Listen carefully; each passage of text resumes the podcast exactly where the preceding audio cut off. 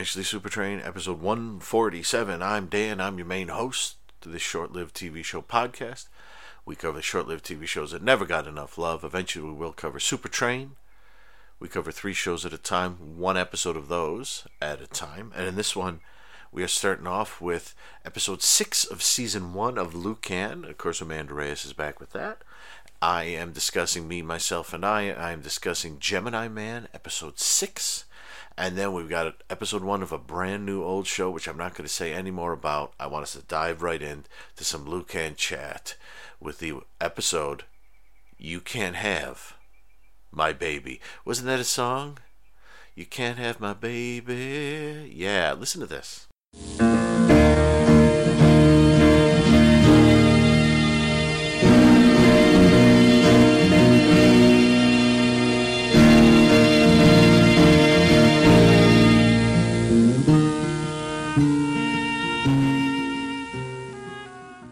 Season 1, Episode 6, March 13th, 1978. Man Rubin script for You Can't Have My Baby has been directed by Corey Allen. In this one, there's a very rich lady, and she has a grandson, and her son is dead, and she doesn't like her daughter in law, and her daughter in law wants the grandson back, and the uh, very rich lady would do whatever she can, including controlling the police and um, judges and law enforcement and everybody in order to keep that baby. But the mother says, You can't have my baby. And it goes from there, and Lucan somehow becomes involved. And it, it, it listen to this. Uh, Amanda and I are on the other side. Lucan, here we go. You can't have my baby. Episode six of season one of Lucan, and we are here as always with the great, the wonderful, Amanda Reyes. Amanda, how are you? I'm good. How are you? I'm doing okay. I'm um, I, we're, we're almost at the end of the first season of of Lucan. Not we're not quite there. Sad Um, face. Yeah, and and this is this is um this is actually I think only the second show we've talked about on Eventually Super Train over the 146 seven episodes. What episode is it? 147 or 8? Um the only the second one that is in that has two seasons.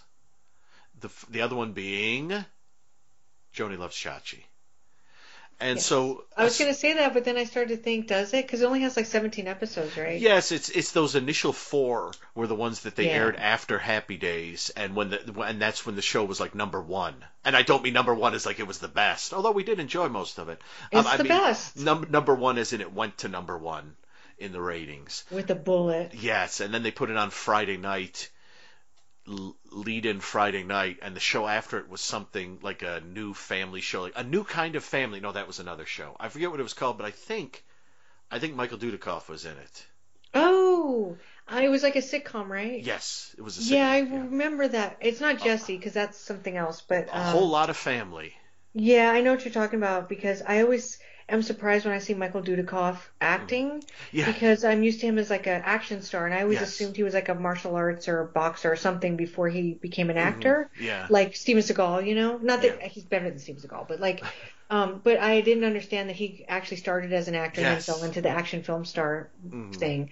So I'm always surprised when I see like stuff pop up. Like he's in Bloody Birthday, right? He's yes, in he's of in. Bloody Birthday. He's isn't he in Bachelor Party? Oh, you know, I've never seen that. It's fun. It's it's. That's it's what I fun. heard. I Yeah. love Adrian Zmed. I'm watching a lot of T.J. Hooker. that's right. That's right. Tell everyone um, uh, that. Uh, t- well, you just did tell everyone you're watching a lot of T.J. Hooker. I was going to say, say talk some more about T.J. Hooker for a few seconds. It's the best. Um, I, I don't know why, but well, I have decided that I don't care if William Shatner is 25, and I don't care if he's 95. He is sex on a stick to me, and I guess I just can't get enough of him. And so I've been thinking a lot about him lately, Yeah. and um, I just thought, why not watch T.J. Hooker because it's fun? And then I realized, wow, he looks like Michael Myers a lot when Yes. he's in that show, and so I'm just gonna. And also James Darren. Is amazing. I mean, how many how many hit TV shows from the 80s starred somebody who was in a Jess Franco film? True. Yeah. You know, Can't, you can't. Yeah. he's a god. And then Adrian Zmed, who I actually think I came to know through Dance Fever and then maybe Bosom Buddies. Mm-hmm. He Yeah, played, which is how, how he must have gotten Bachelor Party, because um, or or vice versa, because t- Tom Hanks is in both of those. Mhm. But um, and um, and that's another guy. I think he started as a dancer, Mm. And then became an actor. But it could be vice versa. I'm not really sure. I, I But it's think great. I think Michael Dudikoff. I think the one of the earliest. I think a, a year or two before that, uh, around seventy eight or so, he's in the episode "Smoking Ain't Cool," the Happy Days episode, where Joanie Ooh. is smoking and he plays like the guy who's like, "Hey, Joanie, you look grown up. It must be because you're smoking." and she's like, "Oh, be still." Oh, it, it is because I'm smoking. And then in the end, he's Adrian Savaz. and then in the end, you know, he still likes her even though she's not smoking anymore. Oh, he's a good guy. Yeah, yeah. So um, I forget what we were talking about. oh, we were talking I, about TJ. I don't know, but I'm loving all the cute boys. Why don't you do a podcast on cute boys? I could do that. I really could do that. I um, I uh, I, uh, Good. I I may have recommended this somewhere else, but if you want to see uh the the two episodes of, of the Virginian that William Shatner's in are very good Oh. episodes. One of them he plays kind of a crusty Civil War soldier, but in the other he's kind of a young rapscallion kind of guy hanging around with Doug McClure. Oh, I can't stand it. And uh, and there there is a scene where they're pi- panning. I was gonna say pining for gold. I guess a lot of guys did pine for gold, but I was gonna say panning for gold. yeah, it goes hand in hand, doesn't Yes. That's why you go panning for it because you're pining for it. exactly. And and there's a scene where the two of them are like by a small lake and they both got their shirts off and they're panning for gold. And they're making out. And I thought, yes. It's so good. and I thought, Mr. Shatner, you are looking good. You He had good." he had his day. 70s Shatner is my favorite Shatner, but I thought He's I'd give eighty 80s Shatner, Shatner a yeah. go. I think he deserved it. Yeah. No, I I- remember. I wanted to offer it. so uh so hooker cast. No, people would think that was something else, right? I think so, yeah. Yeah, TJ. No, yeah, we'll think of something. Um, you got to finish Trapcast first, and um, Yeah, and I'm way behind on that. So So we are talking about dogs just started barking in my neighborhood. Oh, Lucan's around. There must be. Um, so uh, yeah, so so this is we're getting near the end of the first season of Lucan, and this is the baby won't have it. What's the name of this episode? you can't. You know what? The baby won't have it because I don't think the baby's being treated very well by anybody No. except Lucan. yes, Um, exactly, exactly. But the episode is called "You Can't Have My Baby,", Baby, and every time I hear that title, I want to pound my fist on the table. But I want to pound it in that way that um, David Warbeck pounded it in Fatal Frames when he was really angry, and the table kind of shakes because it's really cheap. And he's Yeah. also kind of frail at this point, so it's Yeah. really weird to see that Yeah. happen. yeah, And I, I want so badly to do that. you can't have my baby. I almost earlier I was tr- I was I was in my mind I was talking through it, and I said underneath the baby. I don't know what that means. now we're getting more into uh, giallo because nothing underneath. yeah, exactly. So it keeps going back to Italian horror. Yeah. so what? So so what did you think of the baby episode? Yeah. Okay. This is what I'll say. I'm gonna be I'm gonna be gentle here because um, this is not an awful episode, but it is so far my least favorite. Um, and it's funny because when we did One Punch Wolfson, I think was the name of it, Yes. with Shaw. I remember not liking that episode very much, and then and the Lost Boy, to be honest. And then I rewatched One Punch Wilson or Wolfson, and I was like, God, this is so good. And yet I remembered kind of liking this episode, but on the second go, it was kind of a tough watch. And I think it's because there's a lot of inconsistency with the characters, and it kind of feels where all the other episodes. So this episode, um, I guess we'll talk about it. We can talk about like the underlining subtext in it and what it's doing and where it's messing up. But you're just asking me what I think of it, so I won't go into the I won't go into the the, the weeds. nitty-gritty, yeah. now. yeah. But like um, but uh, I I love the cast. I think it's really good. Hmm. I I love Pamela Franklin. Just drop her down in anything and I'll watch her. She's great. But but this episode really and Celeste Holm. I love Celeste Holm. I'm just going to go on a tangent now. I love all the actors in this, and I think Celeste Holm is actually really good in this episode in particular. But um, it's just it's too messy. Where I think the other times they spent kind of working on the stories and gave them meaning. This one, it, you could see the meaning was meant to be there, but it just was too slapdash to get that effect. Uh, yeah, I, I, I, I, I would. This is I, I would just softly, softly declare this episode a dud. Yeah. Um, it.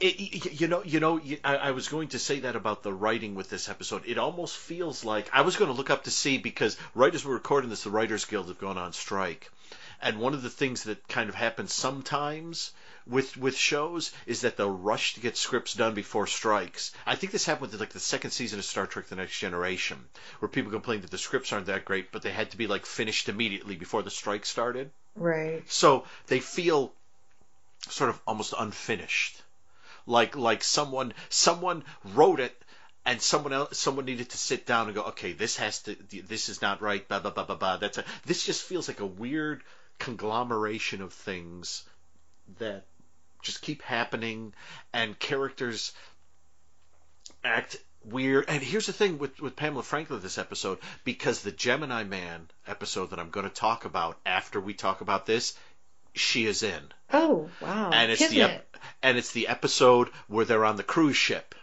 and and Sam and Abby are trying to find the the woman who owns the cruise ship who's been kidnapped by enemy agents. And Pamela Franklin plays a lovely maid who helps Sam out. Hmm. And watching that episode I think oh I like her this is one of the, possibly the only thing I've ever seen her in where I thought I don't like her in this Yeah, it's not a some- great performance. She's actually in a Trapper John that hopefully I'll get to one day, where she has she plays a woman with an eating disorder, Mm-hmm. and she's great in it. You know, and she's in Same School for Girls, and I mean, like she was in The Innocents, I think, right as a little Yes, girl. I mean, yes, she's a great girl. actress. You know, there's no denying she's talented, just- but this didn't work. It's it's I'm about ten years ago when I was still writing for Bleeding Skull, I wrote a review for a movie called School of Death, and my, I think Mondo Macabro recently released it on Blu-ray, and it is one of those late seven, 60s, 70s, turn of the century, set in an all-girls school type of movies. Oh, You is that like a Spanish co-production with like? I think so, yes. Yeah, it has an AKA. I love that movie. And and the thing about that movie was that um, maybe if I watched it again, I I would I would really enjoy it. Or watch it in a nice print. The print I watched wasn't very good, and but I watched it and about halfway through it, it started to hurt, and I got to the end of it and I declared a moratorium in my house on. European movies from the late 60s, early 70s, set in turn of the centuries, all girls Yeah, yeah, yeah. schools.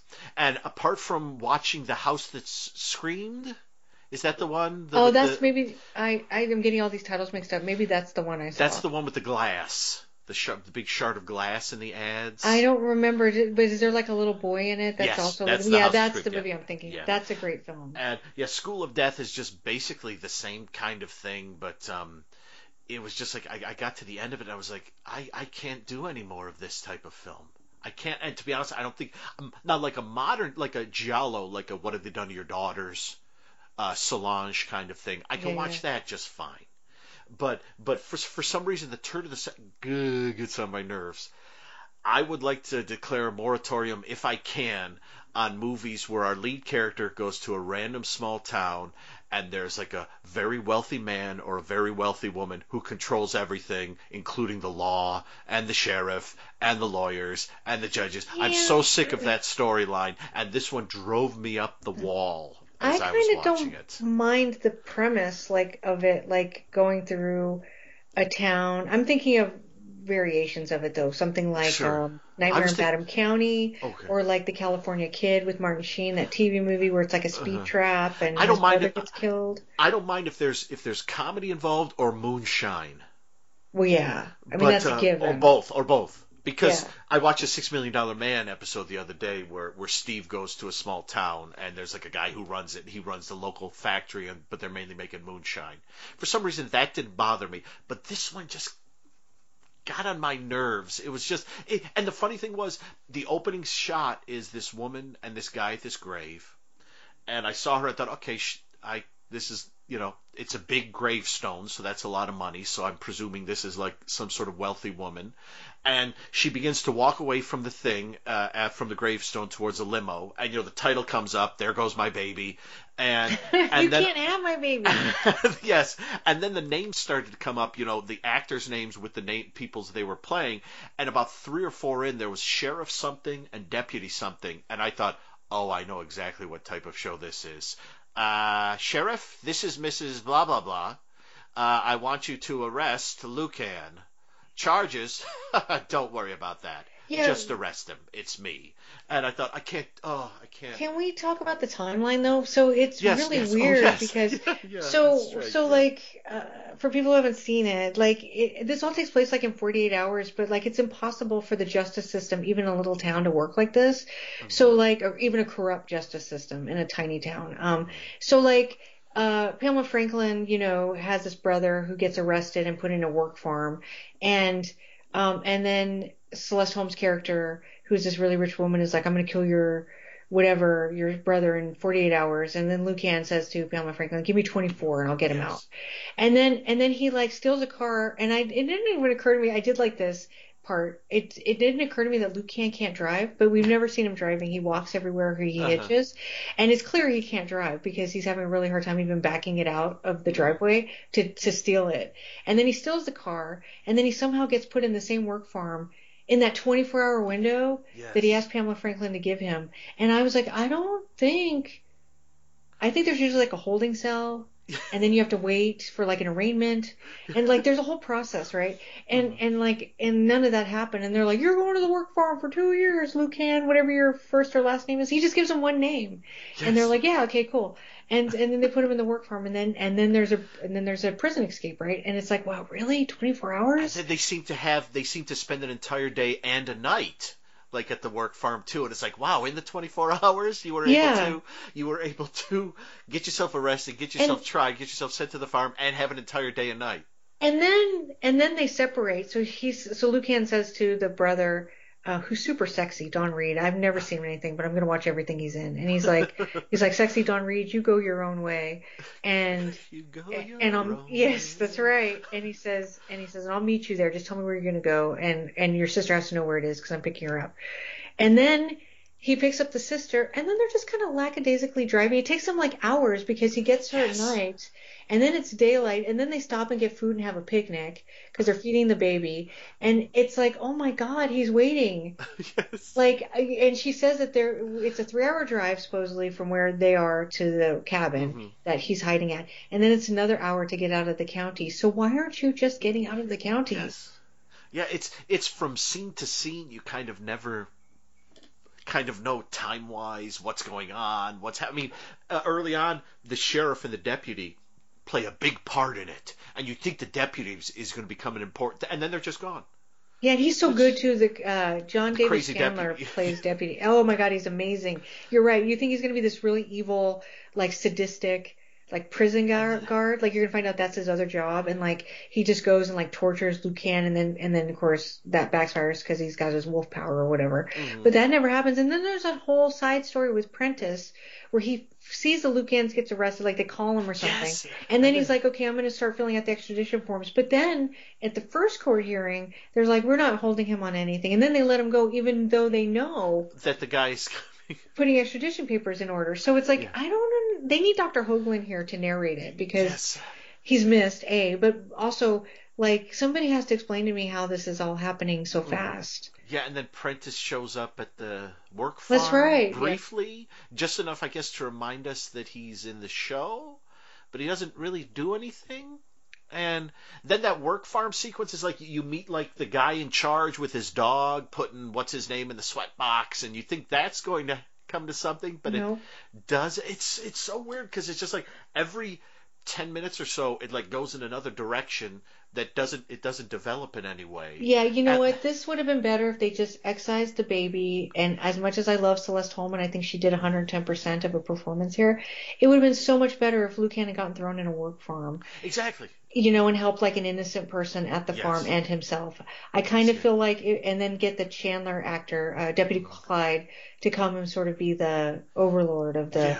work farm and it's like that would have been a great episode like you could see they would be in one place so they wouldn't be hopping around everywhere they could have a pretty they could even keep this sufficient this timeline Mhm. almost if they started from like the his arrest or something and then and then make it feasible. And then they probably could have concentrated on one character and told a better story. So yeah it's it's like it's like you've got the work farm and you've got Pamela Franklin. And her story is actually really interesting because it's yeah. it's about a woman who's who's ended up with this guy that she loved, and she but it's so funny because she complains about him. She's like, you know, Yes. I loved Celeste Holm's dead son, but oh my god, he hated everything, and she just like starts venting about it. But like, so she gets involved with this guy. Oh, you know what else would have been really good if they done it like, um, oh my god, what's the name of that movie with Richard Thomas about the Patty Duke is the pregnant woman who comes to visit the mom of her dead husband. Oh. You'll like my mother. Yeah, yeah, yeah. That would have so it could, they either could have gone like you'll like my mother, where a preg- where a pregnant Pamela Franklin is being held hostage or something by Mm-hmm. Celeste Holm because the son died, or had the work farm. Sorry, I'm going on tangents. Yeah, but this- anyway, No, you're, you're you're right. It could have been easy. It should have been maybe two separate episodes. yeah, I think so. But the but the so Pamela Franklin had given the baby to Celeste Holm because the guy dies and she's very young and clearly is not interested in money. And I don't even know if he had a lot of money. And he, it didn't seem like he left her any. And she's trying to get her head together, and she's really mixed up. And so she gives Celeste Holm the baby, and then Celeste Holm, being this kind of like weird mom, eh, blames the death, of course, on Pamela Franklin, and then and then kind of keeps the baby. And and this idea of Pamela Franklin not wanting to attach to the child Mhm. is really sort of poignant because there are these great moments where Lucan's like, it's really important. You're his mom, Yes. and she doesn't know that he's been abandoned and, and what that means to a child. And so, Mhm. so those things are are like should have been had some emotional impact in them. Even when she's like trying to feed him and change him, and like these should have been moments that have been like, like really something like we'd seen in previous episodes, you know, because they know how to do emotional in the Yes. show, and they just missed every chance to do that. Ev- it's it's it I, there the, even even there's there's a great moment but but it happens so sort of offhanded that that you you you, you could miss it where um she you know pa- Pamela Franklin's uh, character Jody has um uh is going to get a whole bunch of money from um I believe Eva Jarrett is the uh, evil rich lady's name. And um and so Jody is goes up to her bedroom and she's just thinking about you know the next morning I'm going to get a big cashier's check and I'm going to leave. But when she gets up to her room Lucan's there holding the baby and the look on Oh. her face is for a split second is complete disappointment. Yeah, it is. It's really interesting because I think she's she says she he's in the shadows and she said we have to get the baby. And he says I've already got him yes and she's like oh uh, yeah and she won't hold him or Yeah. anything. Like there's a whole there's a whole idea of postpartum too that you could have. Like there's so Mhm. many things that they could have done that like didn't need all the stuff around it. and there's and I'm I'm going to spoil the ending because who cares? Um, but but at the ending there's a moment you know she gets the baby. Uh, jo- uh, Jody uh, Pam Franklin there gets the baby, and there there's a moment where um, uh, evil Eva there says something along the lines of you know like um, you know you're going to get bored with the baby after a week or something like that. And all I could think was she's right. She's right. When when the when the episode ends, we see Jody uh, uh, with the baby Oh. on like a merry-go-round, and we see Ben, her brother, there, and Lucan shows up. And this was I'm going to talk about another thing that got on my nerves with this episode. Oh, Um, is it going to be Ben related? Because it- it's it's it's it's going to be the premise of the show related. Okay. Um, and and Lucan shows up to talk to him, and then it's all over, and then the episode ends. And all you can think when Jody is there with the baby is, the evil lady was right. I think in about a week, Jody's going to be like, "Oh God, oh I'm sick of this baby. Maybe I can get like forty bucks for him or something." uh, because because that that the way the episode is done, you don't think when she gets the baby that it's like she's reunited with her child. and Yeah, it's a yeah. beautiful moment. You think the moment in a uh, Lucan's going to leave, her brother may go and do something photograph wise or something like that, and she's just going to be like, I got this damn baby. I could have sold this thing for a million bucks and gone to cruise around the world. I, I think I think the the evil lady is right. She's going to get if if the if the episode were to continue on, she would no longer have the baby. She'd be trying to give it back to the rich lady. for That is a great moment though, because Celeste Holm is like, eh, you you understand that she was not a good mother, and that if she has this kid, she's going to destroy it. yes. And and the way they do this close up on her face, and she's like, you know, it's going to start screaming, and you're not going to know what it wants, Mhm. and it's going to drive you nuts. And you could see that the character was like, imagining all that hatred she built up for her own child. And it's like it's such a great moment. Give Celeste Holm all of the scenes. Just let her do the, the She, episode. she is she is yeah I mean the the look she has on her face like at the at the moment where in the trial where um Ben is is supposed to get off like scot free but he gets two years on the work farm and like Pamela Franklin's in the front row and she turns and looks looks back at Eva and Eva's kind of tilted to one side with just this big evil grin on her face she's like a weeble wobble or something like she's gonna go back and forth there's this big evil smile She's And- one of the greats, man. she, she, it's it's weird because, like you said, I think, I mean, like I said, I, I don't love Pamela Franklin in this, although in my heart I do. I know, Oh, I of do. course, I yeah. know, I do. Um, it's just like it's it's it's such a weirdly put together episode because at the end of the day, the thought I had was, is this even a Lucan episode? This this this I, I feel like this could have been something else. I mean, because he doesn't most of the stuff Lucan does. Yeah, you kind of could have had anyone sort of really do it. There's not, you know, a, a lot going on, and and the big thing is that how does the episode start? F- uh, photo session with Ben and Ben and Jody and a bunch of bunch of models, and then um, oh, why do you want to talk to my brother? Oh, well, he took pictures of some people who uh, didn't have their kid. I was hoping to get their address. Oh, okay, and then. And then somewhere in the middle of all this craziness, he gets the address, and what happens in the final scene? Oh, Lucan's back. How'd it go? Oh, they weren't my parents. Ah, too bad. Better luck next time. yeah. It's like really? It's like he went through all. He he got himself arrested two years in a work camp that he wasn't sure he'd be able to get out of. I mean, no, he's Lucan, and we think he'll be able to get out. We're pretty sure he will. But he he got himself arrested for people he just met Yeah. and put in a work camp for two years, and that's why it's, I think it's better your idea that maybe he should have just been caught, like like like boy, what are you doing, and thrown into rather than forcing it. I've already I've already thought of like the opening premise like he's because he hitches everywhere right so maybe Yeah. he so this is based loosely on a true story my dad hitchhiked when he was in the army in Kentucky uh, he had like a weekend pass and he was Mm-hmm. I hitchhiking love that movie. yeah he had a he, he was hitchhiking to get back to the base and three guys picked him up and he took the fourth seat in the back and they got arrested because they had just uh, bust they had just uh, robbed a convenience store Good lord. and they thought my dad was part of it.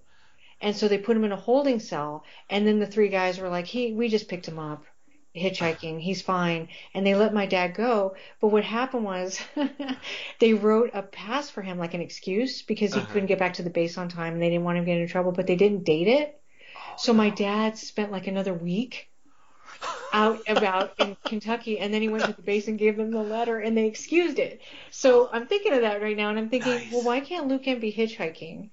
Mhm. And he just happens to be in a car with somebody who they think committed a crime because he has to be innocent because Lucan has to keep, break him out or do something to help him. uh-huh. And and then he just gets c- caught up Mm-hmm. in this guy's life just because he happened to get in the car with him. Like that would be more feasible to me. hmm You know, and then that gives him Yeah. an excuse to get arrested. But I do like when he stole the car, and I I'd be lying if I said I didn't li- really like the scene where he escapes Uh-huh. because the dog stuff was really cool. Yeah, yeah, it is. It's a, it's a well done scene where he escapes and where they're where they're they're, they're getting away from there, and um, there. I mean, it's just it's it, it's one of those things where I just watch it the whole time, and I think.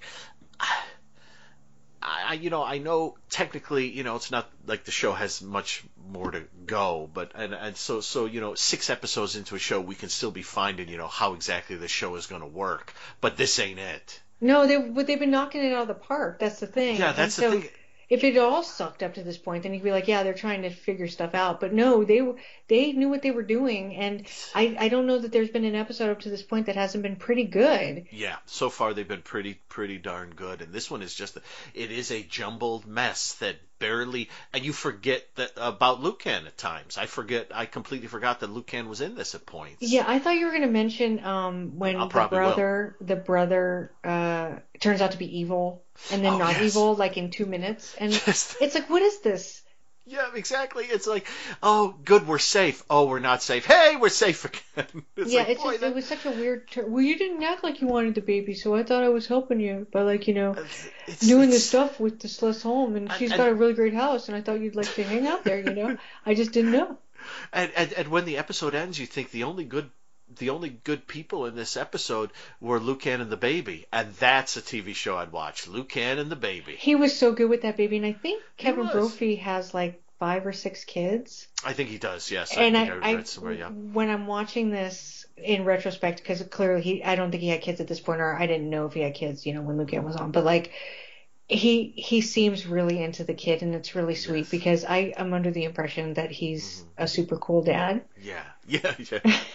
Yeah, I would So- say so. Yeah, that's so that was sweet to see that Mhm. that interaction because it just made me think of like, oh, his future's gonna he's gonna have a bunch of those, yes. and it looks like he knows what he's doing and he enjoys Uh, it, you know. Yeah, it's fun. I have it playing here right now, and he's in the car talking to talking to um, Pamela Franklin to Jody, and it is it, it is so weird because if they had, yeah if they had broken it up into two, then two separate episodes, one with the you know maybe the rich lady and some kind of baby, and then one at the work farm. I think it would have been two darn good episodes, but as it is, it's just such a jumbled goofball mess that just changes. I mean, it's like you spend, you know, there's 10 minutes of him with the brother, now 10 minutes of him with the sister, and then what the heck was that thing about where those that car comes out of nowhere and drives him off the road? Who were those guys? Did, did I miss who they were? I'm only vaguely remembering that. You remember when they get driven off the road and almost die in the car crash? I am only vaguely remembering that. See, there you go, folks. This Yeah. is there's so many things that happen in this episode, and it, You know, that's so funny because I'm thinking back to the Monte Markham Diana Muldaur episode when he jumps on the cars. That I can remember clearly. Like the other episodes, I can recall things really clearly, like where they happen in the episode and what's going on. But this one, I don't remember that. So so it's so it, and and it's funny because it's it's another thing that happens in the episode where you're like, did that have to happen? Did because because they're driving to the cabin and the cops are after them and then the cops Oh, disperse yes. and then all of a sudden a car appears out of nowhere on the wrong side of the road drives them off the road into the woods That's and they, right. they almost all die in the car crash and like these and you're watching it it's like these these two guys are like oh my god man look what happened oh they're all right oh okay and they drive away and i'm like did i miss who did i miss who those guys were?" I remember Were that. they- They're just were they on oh, the- awful. they're awful because they took off. i thought i remember run. That was that a good point- scene though. I mean, like ultimately, I mm. think that's the most acting we got out of Pamela Franklin when she wanted to go back Yes. to her baby and she was so hysterical over it. That was probably yeah not bad. But yeah, you're right. It was totally like it was like they just had to have that happen to get to that Pamela Franklin moment. and it, and the funny thing was like they were surrounded by cops who were chasing them a moment Yes, ago and why not just- have one of the cops do that Yeah, it You was. know, you're or- right. It was. or- I remember that now because I was like, what? Wouldn't that have been great if it was like the deputy? Like, and you see the like the deputy. deputy do it, and he thinks they're dead, and he just looks at them and laughs and drives away. There's It's this like great I lost him. I couldn't couldn't find him. when they're when they're first I don't remember if it's the first or second time. I guess it's when Lucan's going to prison and Deputy Clyde is like, you know what's gonna happen to you and then like he goes in this big thing and you think it's gonna be really evil and then somebody says, Hey, we need you, Clyde and he's like, Okay. And he's like and then he breaks it off in the middle of saying something really evil and I was Yeah. like, Why'd you do that? Because he's amazing. You know what I'm gonna do to you? Oh, I'm busy right now. After Oh, my right. coffee break, Uh, I'm gonna say on. what I'm gonna later, later on. It's yeah, it's um, it's it's the the thing that worries me about an episode like this is um, is if it does an episode like this once, it can do an episode like this twice. Yeah. and that's the worrisome thing because it's it's a dud, folks. If you want to watch a dud of a television episode, I think this is one. Yeah. I mean, I will defend some of it, but yeah, it's just not. I, I, okay, I will defend Don Reed. He's hot. if you're into hot 70s dudes, this is your episode. But like, you can watch The Lost Boy, and that dude's hot, and um, and it's better. yes, yes, Yeah. No, this And- one's just. Oh, and and it pains me to say that because I want to love every single Mhm. one, but I guess there's just going to be one here that's not going to be loved. Yeah, and I, I'm going to say one more thing, and then I'll stop because I don't I don't like to be so negative. But then it was well, it's going to happen. You know, it's not like it's not like this is a very negative show. We like No. you know you know. But uh, Amy the Conqueror and I loved to some extent almost every episode of the Planet of the Apes, and that's not a great show. So, so you know we we could if we could find something to love in every episode of that show. Um, but oh, there are those guys on the screen. Oh, they're all right. they drive away. It's like what? And the car's Uh, like on fire. They're okay. Yeah, and, and and I remember seeing them drive away, and I thought, oh, I missed it. Who were those guys? And then I rewound it a bit, and I was like, oh, they're not, they're not anyone. They're just, They're just guys.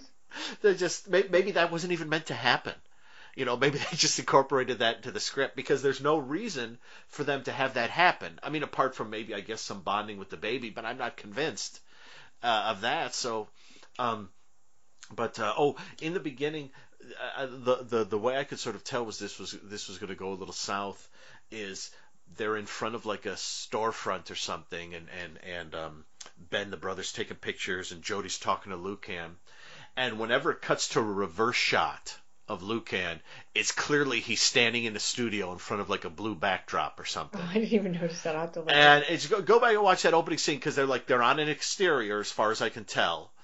Um, and then it keeps cutting to these reverse and it happens in a later scene. It keeps cutting to these reverse shots where clearly there that's a studio backdrop behind them, and they're like not outside at all. And it's so chintzy looking, and I don't know, I don't know if you would have noticed it on TV when you originally watched it on on on your old picture tube TV, but you might have because it's really uh, it's it's like it's like bad rear screen projection obvious kind of thing. It's like where's that? He's not anywhere near them.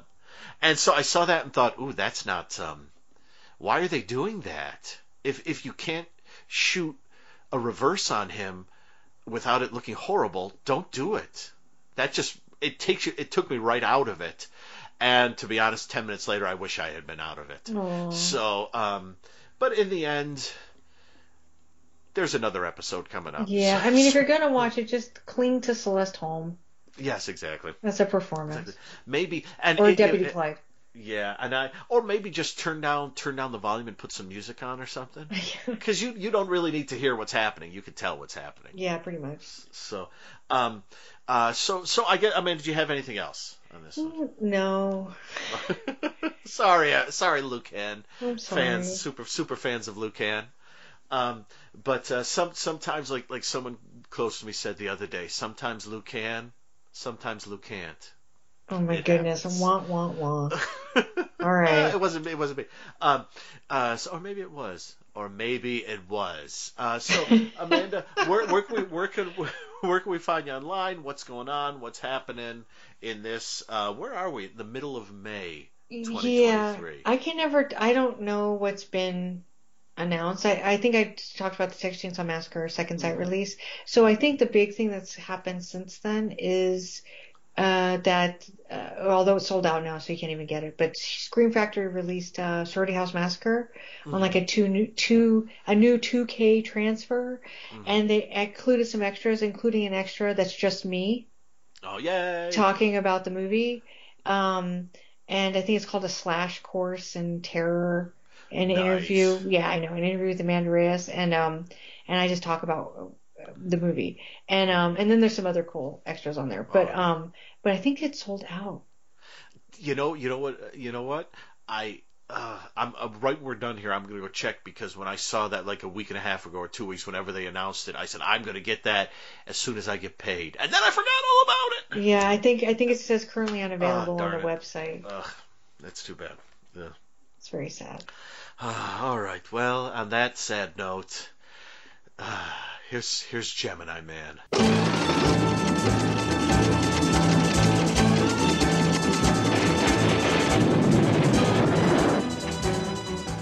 Gemini Man, episode six. Everyone, in the on the French DVD, it's Crus Cruciere Dangerous. Oh, that sounds more Italian, right? Um, which I guess is dangerous crossing. But on here, I, have it uh, as as escape hatch. So there you go. Um, so this is Escape Hatch, episode six of um, Gemini Man. Uh, this did not air on the network. This is the first episode that did not air on the network, DVD only. Um, as far as I know, it did air in France because I'm watching a French DVD, and I believe it also probably aired in England because. As I'll, I'll mention during the last episode, I have a Gemini Man annual, and I'll talk more about those, um, which you know, I would imagine they they showed the TV movie in probably all 11 episodes. So this is directed by Paul Stanley, and yes, he stole your love. And this is written by Leslie Stevens. It's nice to see Leslie Stevens back. It's weird not to give a date, but um, here, there you go. Let me read you my um, uh, review from uh, some Polish American guy reviews things blogspot.com from August 20th, 2015. The saga of Sam Casey continues, at least it does on DVD. The show is no longer on the network at this point in its run. It's been replaced by a show called The Fantastic Journey, which no one also watched, or no one watched also. It actually, I saw it was replaced by Van Dyke and Company, uh, which was Dick Van Dyke's sort of variety show, which is funny because Barry Van Dyke, who is, I don't know, I don't know, I, I figure Barry is probably Jerry's son, maybe? Um, I, I'm not sure. Um, uh, I, I do know, however, that if you if you're listening to this episode, um, and well, I, I still haven't said what the the brand new old show is that we'll be talking about in the next segment, but I will say that Barry Van Dyke is also going to be in the episode that we're talking. It's it's weird. We got all these different um, back and forths and things going on in these episodes because Pamela Franklin is in this episode and she was in the Lucan we just talked about, and Barry Van Dyke is in this episode and he's going to be in the next thing that we talk about here. Pamela Franklin is much, I like her much more in this. I don't like her with the short hair that she has in the Lucan episode. I like her with the longer hair. I like her dressed as a maid in the skirt with the heels and everything. If this was earlier in the 70s, I'd like her even more, if you know what I mean. And if you don't, don't ask. Um, but she's she's she's lovely in this, and uh, Sam, the look on Sam's face as he's helping her steer the boat in the end is the look, exactly the look I would have. Uh, so sorry, so so yeah, so uh, fantastic journey, um, Van Dyke and Company. Uh, um, uh, Fantastic Journey bombed, Gemini Man bombed, Van Dyke and Company bombed. Thursday night from 8 to 9 was a bad time to be NBC. In fact, I think at that time, wasn't it a bad time all the way around to be NBC until the mid 80s. I think it was a bad time pretty much to be NBC. It's up against the Waltons, Welcome Back Kotter, and Barney Miller.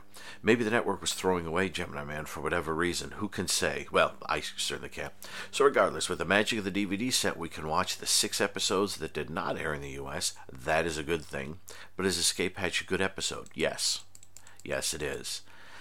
And uh, there's a I've got here a really cool picture of Sam sitting in a really 70s chair that looks like a giant egg that's been cut in half, and the interior of the egg has been upholstered as a chair. Sam sitting in it. So, anyway, Jane Wyatt plays the oddly coiffed Ms. Carlyle, who owns a huge number of ships for cruising and for defense. In the middle of an exotic cruise, her crew kidnaps her. Soon after that, the government receives a video featuring Miss Carlyle announcing that she is selling all of her very valuable ships to a foreign power. Well, this can't happen. I know it, you know it.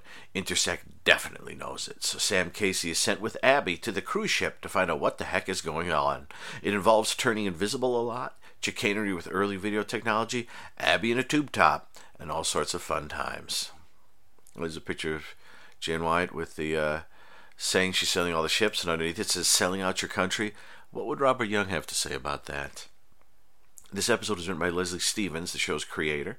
This is the first episode with his name on it as a writer since the TV movie, so I'd imagine this is some sort of mission statement for where Stevens thought the show was going to go.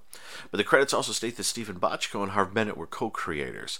Their names are not on the TV movie, so the network must have brought them in later on. I'd love to know what the changes made were. The addition of that 10 second failsafe thing, probably, although that becomes a big part of this episode, so, so maybe Stevens did have something to do with that. At the end of the day, Stevens' name on it means it's probably going to be a good time, and it is. And they do mention it's interesting. You remember in the um, in the train, night train to Terror, night train to Dallas. They have the thing in the end where he's got like 17 seconds left, and he has to save the gal, or else she'll go away, vanish forever. And, and that was the first time. Pardon me. That was the first time we heard about the failsafe, and um, that uh, I, I guess it's um, yeah, it, it will it will make him visit. it will it will un- turn off the watch so he becomes visible again before he runs out of time and becomes invisible forever.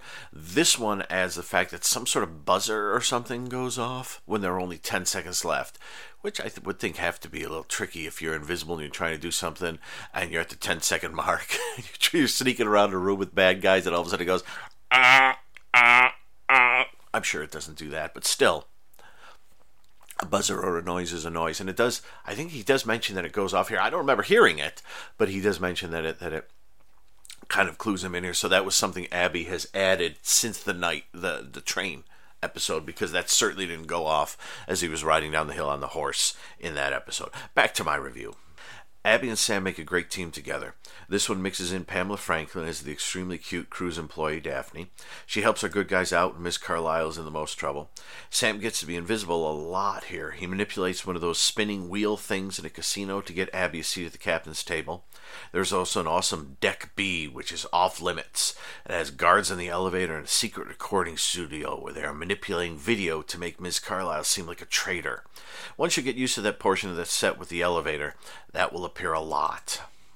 I noticed that this is the third episode of Gemini Man that gives a character a very defining characteristic so it can be used for something important later on.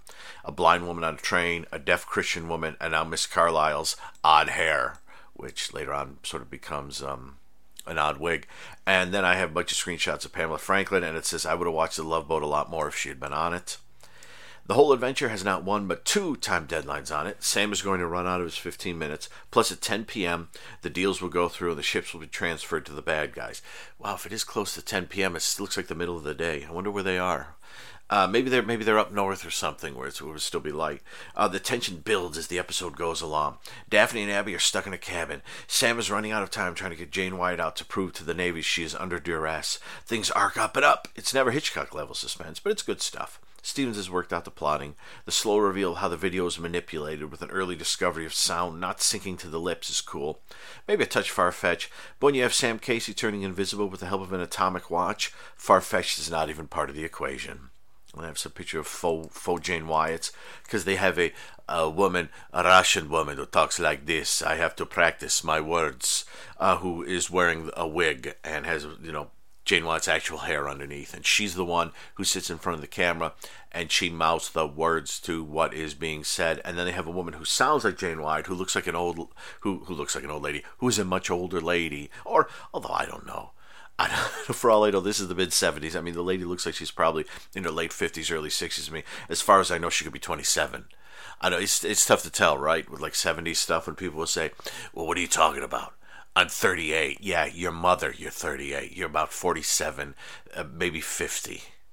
Um, but but and so they have they basically have the this woman speak the words, and then they have them on a tape, and this other woman um, recites it and recites it over and over again, and and then they basically record the woman who looks like Jane Wyatt with the fa- with the wig on, looking at the camera, saying the words exactly as they're said on the tape and then they they dub in the sound from the actual tape onto the words, um, or or they play the tape and have her saying the words along the tape. I'm not. I'm actually um that that.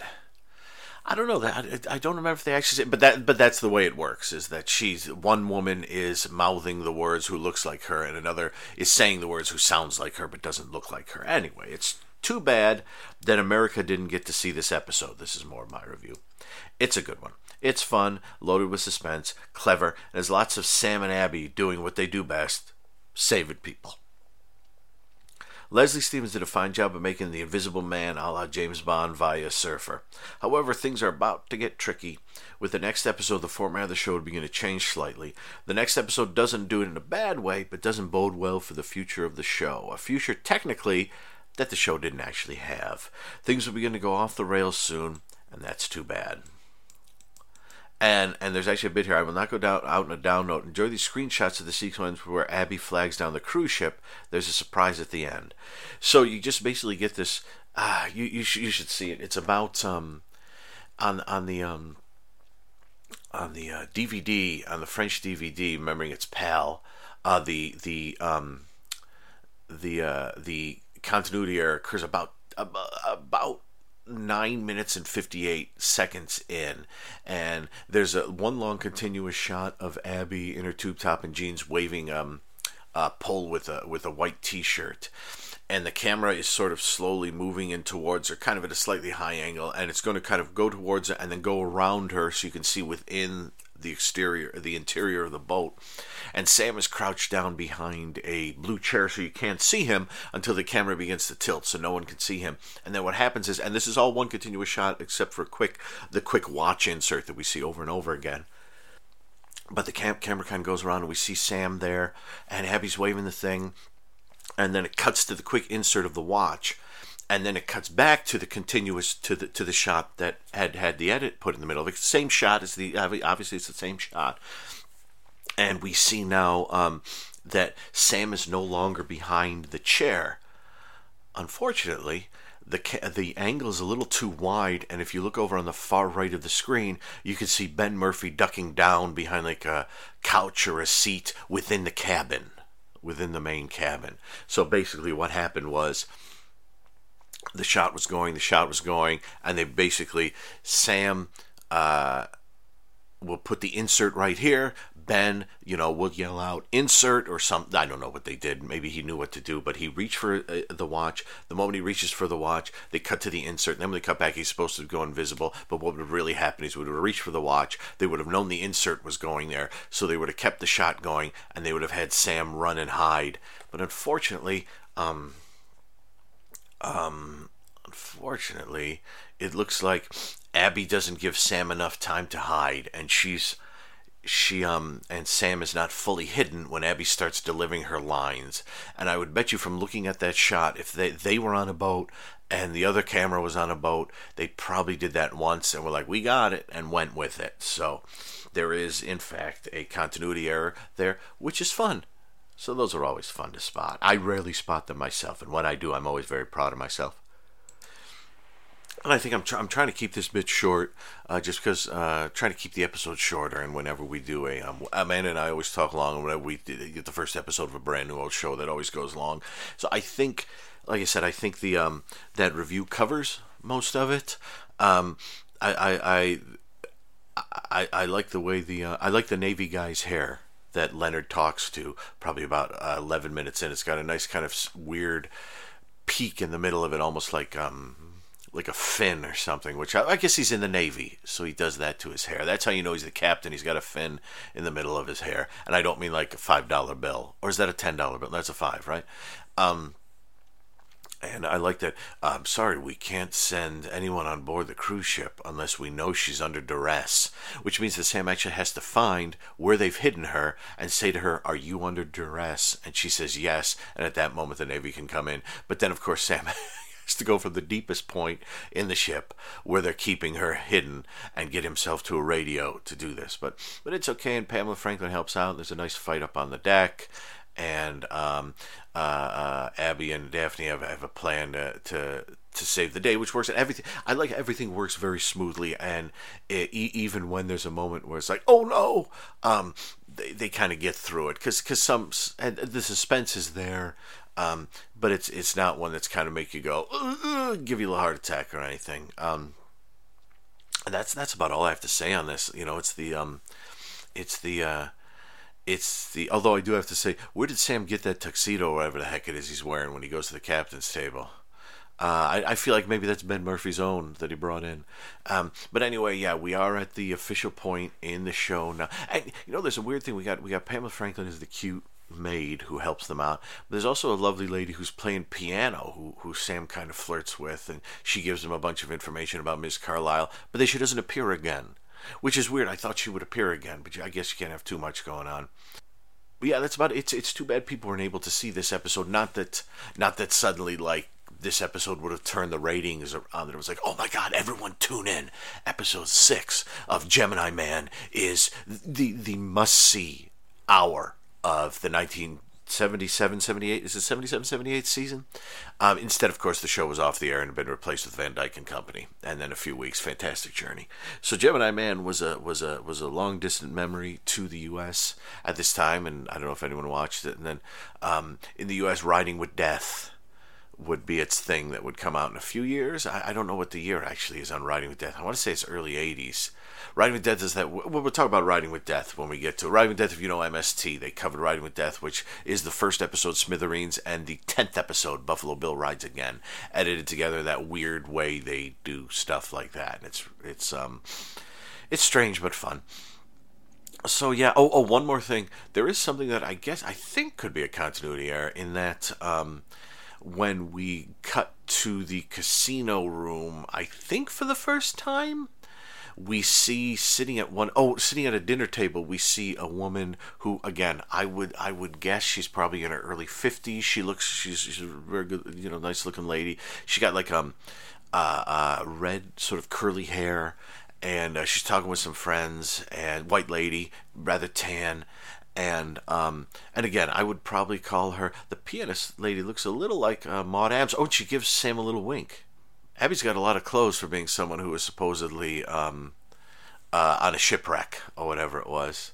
You've had I like when Abby wins, you know, thanks to Sam, Abby wins dinner at the captain's table. She tried to meet Miss Carlisle, and the captain's like, "Oh, you've had a very lucky voyage." Yeah, I, I guess unless you count the fact that you know we were shipwrecked and I lost my husband, and um, if I hadn't found you, I would have starved to death or, or, or died of thirst out in the ocean. Sure, yeah. Apart from that, it's a very lucky voyage.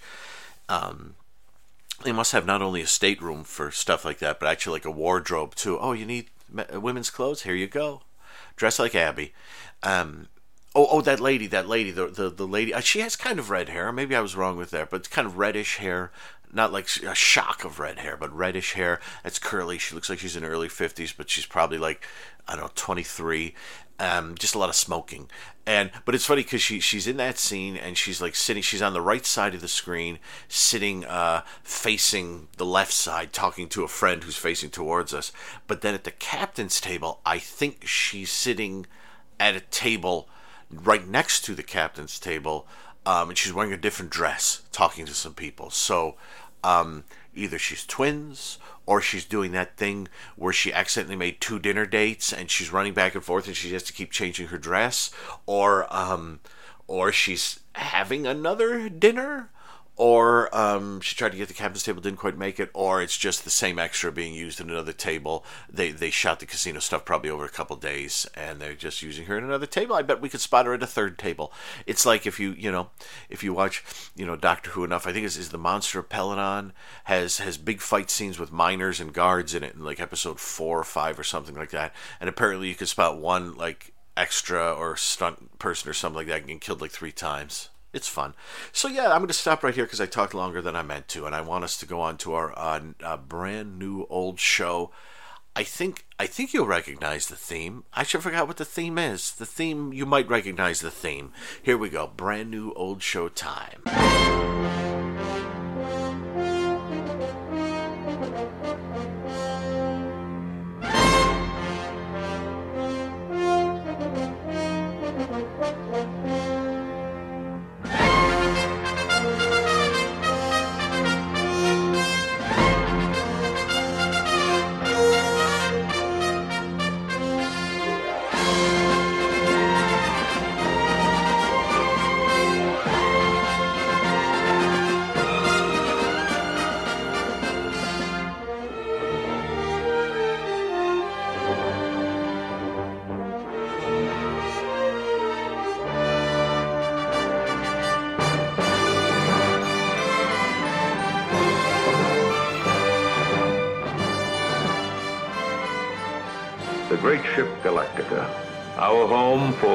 Many years we've endured the wilderness of space. And now, we near the end of our journey. We have at last found Earth. Did you recognize the theme, everyone? Yeah, it's time. It's Galactica 1980. January 27th, 1980. This is Galactica 1980, Episode 1 Galactica Discovers Earth, Part 1 written by Glenn A. Larson, directed by Sidney Hayers. And this one, after 30 years of searching, Battlestar Galactica have finally found Earth, but um, Dr. Z, the young man who is now sort of seems to be in charge of everything, even though Adama's there, says that um, they also may have led the Cylons there, and they're not sure that the Earth can handle a Cylon attack. And so they send Captain Troy, who is Boxey, and Lieutenant Dillon down to Earth to uh, try to well they send a lot of people down to earth but they, they these guys get sent to los angeles to try to talk to a uh, famous uh, sort of nuclear scientist played by robert reed uh, to try to get him to uh, to help them sort of convince the earth that um, uh, they can land and, and, and finally settle down after all that time of traveling. They also meet up with a with a slightly wacky reporter and uh, they also Pamela Susan Shoop also plays, I guess, like the secretary slash assistant to Robert Reed's nuclear physicist. And there's a lot of uh, uh, there's bikers and driving around and flying and and precocious kids and all kinds of stuff happening. And then it ends on a cliffhanger, uh, which I'm sure we'll talk about. So that is uh, that's a basic plot for Galactica 1980 episode one. Let me give you a blast of music, and you know who will be on the other side. Here we go.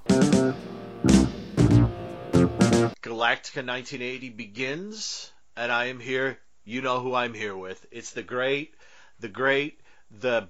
I was going to say the the great bright. That's not right. That's not what I meant to say. The great bright, the great bright, great bright, Mr. Christopher Bly. How are you, sir?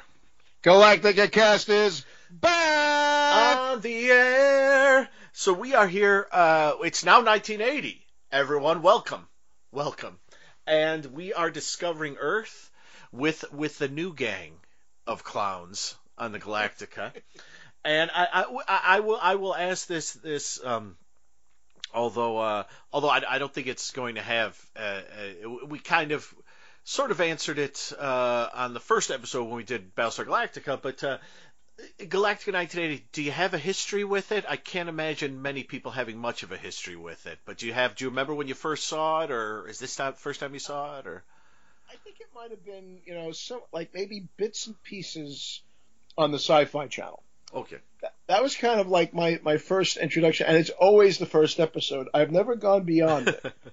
so, and also to now that I really, you know, when, with us covering this, that this is in three parts I had no idea of that either. So I go like, well, well, Jesus, and what the, what the, what the hell, you know? But at the same time, I go, okay, you know, we're on part one on this one, mm-hmm. uh, and like I said, the only thing I knew about it basically was somehow, you know, we had new people, and Robert Reed just happened to be in this one. So. yes, yes, and um, and Lorne Greene's grown a lovely, grown a lovely uh, beard mustache, and he still has his pronunciations going there too. Yes. You know once again. Hey, he wouldn't be Lorne without it, you know. I, and uh, they they made him aged, but you know it makes you wonder though on this. You know, as we learn you know, on this episode, to not go into it too much just yet. Did everything in Battlestar Galactica take place in the fifties somehow? Because just that was yeah. I can yeah. Let's let's talk about that in a moment. I I would just um. Uh, I, I want to ask. Well, well oh, oh, let me just. Uh, my, my, history with the Galactica 1980 is that I'd heard of it, and when I got the Blu-ray box set, it's on the box set. So I've only watched the first. I'd only watched the first maybe four episodes. So so now I'm finally going to get to the end of it. So that's my history with it. Not that much, but but what did what did you think of the episode overall? Um, you know, for part one, it's an intriguing start. Mm-hmm. Yet, you know, it's it's a lot of Universal stock footage used throughout. Yeah. Uh, you know, when they were going through like you know the dangers of this this world here, you know, and then they go, they go full throttle into it with um, which basically gives us, as far as part one is concerned, the only uh, imagined vision of the Cylons mm-hmm. on that. But basically, you know, like I said, it's an intriguing start, and like I said, you know, we don't have the the uh, slickster um, Starbuck or Apollo yes. to get. And, but we kind of it seems like they've been kind of written off because we learned that Kent McCord is adult Boxey basically. Yeah. So it's like so here's our connection right now to our past show. Now, unfortunately, he must have got given up the Daggit somehow. I was going to say, where's the Daggit, man? Yeah, I mean, we have a couple of them in there, mm-hmm. but you know, not our, our main one here, you know. So as but so I said, I guess he got past uh, liking his um, cyber pets, if, if you will. Mm-hmm. Uh, but then we have Barry Van Dyke, who basically the voice is unmistakable. He's definitely a Van Dyke whenever he's speaking there because it's it's like kind of like a uh, not a lower volume uh, Dick, but basically it's like it goes to show the vocal mm-hmm. vocalizations are very similar and enunciated. And there's mm-hmm. one thing I could say about this episode was enunciation. Now we're also introduced to a Doctor Z, who, intriguingly enough, no relation to the hanging with Doctor Z that we know and love right now. Blush you, Zayas, but you know, but uh, but I, I, we don't know if this guy has a last name or not. Mm. But he's in white, and for what I, I kind of thought to myself, you know, uh, it is a familiar face. Mm-hmm. We know this person on previous uh, shows as cousin Oliver on the Brady Bunch, mm-hmm. and uh, but here's the thing: was that I, as I was watching, you know, part one and you know whatever we've seen of Doctor Z so far, Uh, I said, "Are we sure this is not the intergalactic Warren Zevon?" Because some, somehow he has a resemblance to him, and I wonder if that was inspiration. bit. Yeah. You know, especially he's like he's got. And also now he's the new one in the high chair. Now we don't have Yes. Furious Leader yet. You know, if we know, because like it- I said, this is only the first part. That, It's it's it's a sort of weirdness that um you know the Cylons kept put Baltar in a very very high chair that gradually got lower sort of as the mm-hmm. series went along. But in this one they put Doctor Z in and and the good guys are following him, whereas in the past it seemed to be more of a conglomerate of people making decisions. In this it's Doctor Z's never been wrong. yeah. And And it's he like, has a lot. He has a lot of TVs too, if you notice. He does have a lot of TVs, yeah. And I thought, I thought, Glenn, is that first? First off, is it? You know, I don't know if cousin Oliver had as much of a stigma, you know, as he would get, sort of as being, you know, cousin Oliver. You know, ruin that show, or everyone hates cousin Oliver. I mean, as always, I refer to the X Files episode with the Brady Bunch. You know, with the with the guy who just wants to be, who thinks he's cousin Oliver because Yeah. everyone hates him and and you know, and he's alone. Um, uh, but but this it's it's it's weird to see him in this, and and it's weird to see it's slightly it's kind of weird to see like Adama, who was such a strong commander, now being like, hey, uh, kid, could you tell me what to do? You know, and It's being like, like we after 30 years, they I don't remember them saying 30 years. I remember reading somewhere that this was 30 years later. Um, or do they say it? I don't remember. But it's um, It takes another. Well, they also said too that he was somebody that was got intelligence early yes, And uh, was- but I also too, it kind of equates me with if we're going to talk about modern day cinema. I said, well, he's kind of having a similar evolution, not unlike Eric Stoltz in The Fly Two. Funny enough. Yeah, he's he yeah, and he's he's sort of one of the first um sort of one of the first kids or one of the kids who was born on the journey. Hmm. So I don't know if that means being out in space and being through all this somehow heightened. Sounds like he was born into the Matrix, right? yeah, yeah, like the born, the you know the the child of the computer or something like that, you know. And but it, it is interesting to, to see like a, Adama who's always like, we're going to do this and we're going to do that, and you know, we finally finally found Earth. We're going to go to we're going to go down there. No, we're not. Oh, sorry, young man. I did. I apologize. I've only been commander for about thirty-five years. Well, It- it again, isn't- he- isn't it- I'm sorry. It's the person. It's the person in the high chair that you basically want to jump in. It's like you know, get a hold of yourself and kind of like you know, get that like airplane kind Mm-hmm. of line going there. Like you want to beat the crap out of him, you know, just like that. But at the same time, maybe he knows something, maybe he doesn't. But he says, no, we can be patient. He also too, the vocalizations are very similar to. If anybody remembers that episode of Star Trek, the Corbomite Maneuver, Mm-hmm. it's kind of somewhere along the same kind of Clint Howard lines of you Oh, know. yes. We know that there's pronunciation going on there, but we don't know if that's the actual voice. But it sounds like somebody Yes. kind of dubbed it with a little, you know, kind of, uh, kind of a youngster kind of thing. I think it was also too to bring in the young people, saying like, well, we had Boxey, we don't Yeah, have that. yeah. You know, Noah Hathaway's or a lot of the people from the original Galactica, not with us. Mm-hmm. And basically, they everything always happens in Los Angeles, so we already know the budget is kind of uh, yes. cut and limited, and we don't get to see as much of the intergalactic. Maybe some some laser shots, but not as grandiose. And also, like the beginning is pretty abbreviated because you just see the names, you don't see them in the circle, you don't see them. Mhm, yeah. And I don't know if it was that at that time. Uh, Glenn Larson was more into the Buck Rogers universe more so than like the Galactic. It could have been, yeah, or even the BJ and the Bear universe right now, Mm. because both BJ and the Bear and Lobo are running at this moment too. So it's like crazy. And you almost wonder, sort of, when you when you watch this, it's like if he was almost thinking, "Damn it, I wish they'd cancel that." oh, I, I wished I have so many other things going on. I kind Mm. of wish uh, they they had they had gotten rid of that. Yeah, and I, I have it playing here now. The Cylons are attacking, but not really. Yeah. And we're Well, I said what was good. It was a great simulation too because Mm-hmm. it was. I said this is intriguing. Like I, I tried to think of how much of this is like the footage from Earthquake and how much of it is not. You know, in that case, or if this was something that was just uh, created on there, not too bad a job. But at the same time, we go a little reverse on it. You know, so that thing happens in some of the shots that happen. Remember, was it the the one where the Galactica's on fire? And every once in a while, you'd see the shot of the burning room, and it was like a different aspect ratio. It was like um, bent out. Occasionally, when you see the shots of like houses collapsing, it looks a little bent because earthquake was two three five. Mm. and so they're smushing it. So there are some shots. There's like a shot of like people running by a house as it sort of collapses to one side. There's a lot And- of people running, as you can see in this one too. Yes, yes, and and you could you could really sort of see kind of if you if you look at the I, it's kind of the quality of the image kind of goes a little strange when they have to smoosh it, but you can see that in a few of the shots. But in general, they do a pretty good job. They shoot up the Cinerama Dome. I saw that. Oh, geez. And I, the- and I thought, my- and, and the Capitol building of all Yes, things. uh, yeah. Yeah, they shot the Capitol Records building up, and they shot up the Cinerama Dome, where I've seen many a good film.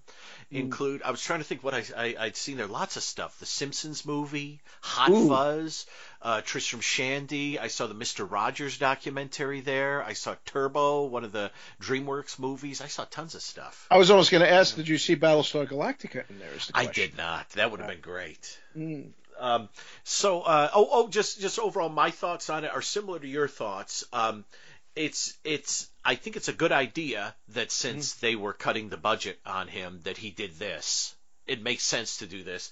My only thought when it starts off is, um, where exactly is he going to go with this? Because Right, right. because when he actually settles in and we get halfway into the episode and they're the bikers are harassing them and then they meet um they meet the reporter lady whose name I know I wrote down but I don't see it here. Jamie. Ja- Jamie Hamilton, yes, Jamie, and she shows up with Billy Joel's My Life playing on her radio really loud. Well, it did forecast bosom buddies, even if it's a sound alike. yes, and, and and two and two. This was the time where I, I want to say at least four episodes of BJ and the Bear began with BJ listening to that. Probably the same sound alike, and um, uh, so I think we're in the same universe here. It's funny to think that like if I look in the background of one of these episodes, I might see BJ's big red truck go by. That hey, if it's cool. if it's a, you know it is the Larson verse after all, so Yes. why not? You know, and also too, I said you know of those bikers, you have two guys that are familiar of being yes, kind of those. I mean, Brion James pre Blade Runner here, which Yes. is intriguing, and we also have uh, Mickey Jones before he would end up uh, one of Ham Tyler's bunch on V. Yeah, Mm-hmm. and uh, as well as he, he also was, uh, and he had, had a brief role in Total Recall as well. But he, They- you see him around with the long hair and the beard there. It's in quite a bit of stuff. It's and it's it's it's it's fun to watch it sort of in LA at that time because like um this was made about a year year and a half after um the movie Stunt Rock, which is a movie I love. And Blessings, blessings on that one. and in Stunt Rock, there's a sequence they shoot on an unused stretch of LA freeway. Uh-huh, and, yes. and and Brian Trenchard Smith, the director, says this was just a stretch of freeway that they were they had been building and they stopped and it was just like a mile of like nothing Yeah. next to real freeway and you could use it. And I think actually there's a point during that motorcycle scene where they're on that exact same freeway. I kind of recognize the overpasses. Mm. And and and when I saw that I thought I think that's the same spot where Stunt Rock. Way to take advantage, you know. Way Yeah, and so and it's it's just one of those interesting things where, um, you know, like Battlestar Galactica, the show, the first hour of it is so apocalyptic and crazy and leaves you kind of worn out and like, oh my gosh, where do we go from here? Right. Uh, and this, this is kind of a different thing because they've made they've made it, but now the sort of what they've been told they have to do is something that could be done quickly or could take seasons. Mm. And the problem I have with it is that after the first episode, I will say that um, uh, Troy and Dylan um, don't grab me sort of with the same charisma that Starbuck that, and that's Starbuck Apollo. and Apollo. Yeah. Yes. But, uh, I mean, it's Star- intriguing to see one half of. Um, you know, it's funny when I look at Kent McCord in this one. He kind of gives me vibes of Harry Hamlin in this. Actually. He does. He does, and and the, the the thing is, like I love, I'm a big fan of Adam 12, and I love him in Adam 12. But then you realize one of the reasons you love him in Adam 12 is because he's with Marty Milner, and Marty Milner's so much fun, and the two of them together are great. Barry Van Dyke is sort of um. At, at, at the end of this episode, I wasn't completely convinced that I would want to watch a 22 hours of of a season with these two guys as the lead. That's only part one, so basically, is- you know, just it's it's sixty cents. Like you know, might be one of those things of okay, give it time. They'll grow. Maybe he'll develop. yes. They'll, they'll they'll grow. Maybe maybe not. They're- The other thing too is, I, it always seems to me like Kent McCord likes to follow the numbers. If you think about it, you know, Adam mm-hmm. 12, Galactica Oh, yeah. 1980, Mhm. Airplane 2. I mean, come on, That's he's it. following the numbers. I mean, That's it. I hadn't thought of that. That that makes sense. I, th- I think part of what it is is both both Starbuck and Apollo. Well, the actors are very charming, very charismatic, and in slightly different ways. In here, Kent McCord is has his charms, but uh, he's he's he's very good as an L.A. cop in a Jack Webb show. I'll say that. But Which it's means too, it's it's basically he's kind of just like you know just going through pronunciation and kind of just like, you know- stoic.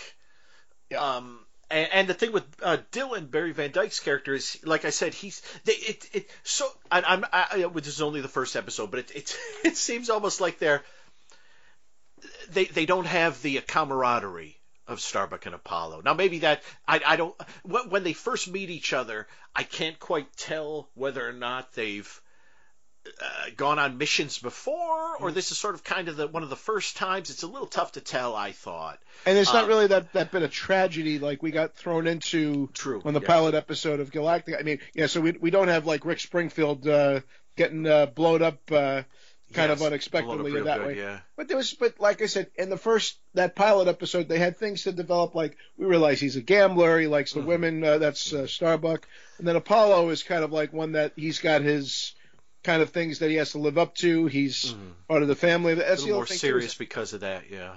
and you know, And- basically, Boxey's part of the family, but you know, it's it's kind of like uh, you got Adam at kind of like an age right now where he is Mhm. not as energetic as he was, Yes. you know, previous to this. So Yeah, and I, I think too this was originally meant to be like Battlestar Galactica, a three-hour po- episode, Mm. A- and they split it in. And the network said, "Oh, you're not doing that again," and so they split it into three. So it's it was originally meant to be watched all together, but it.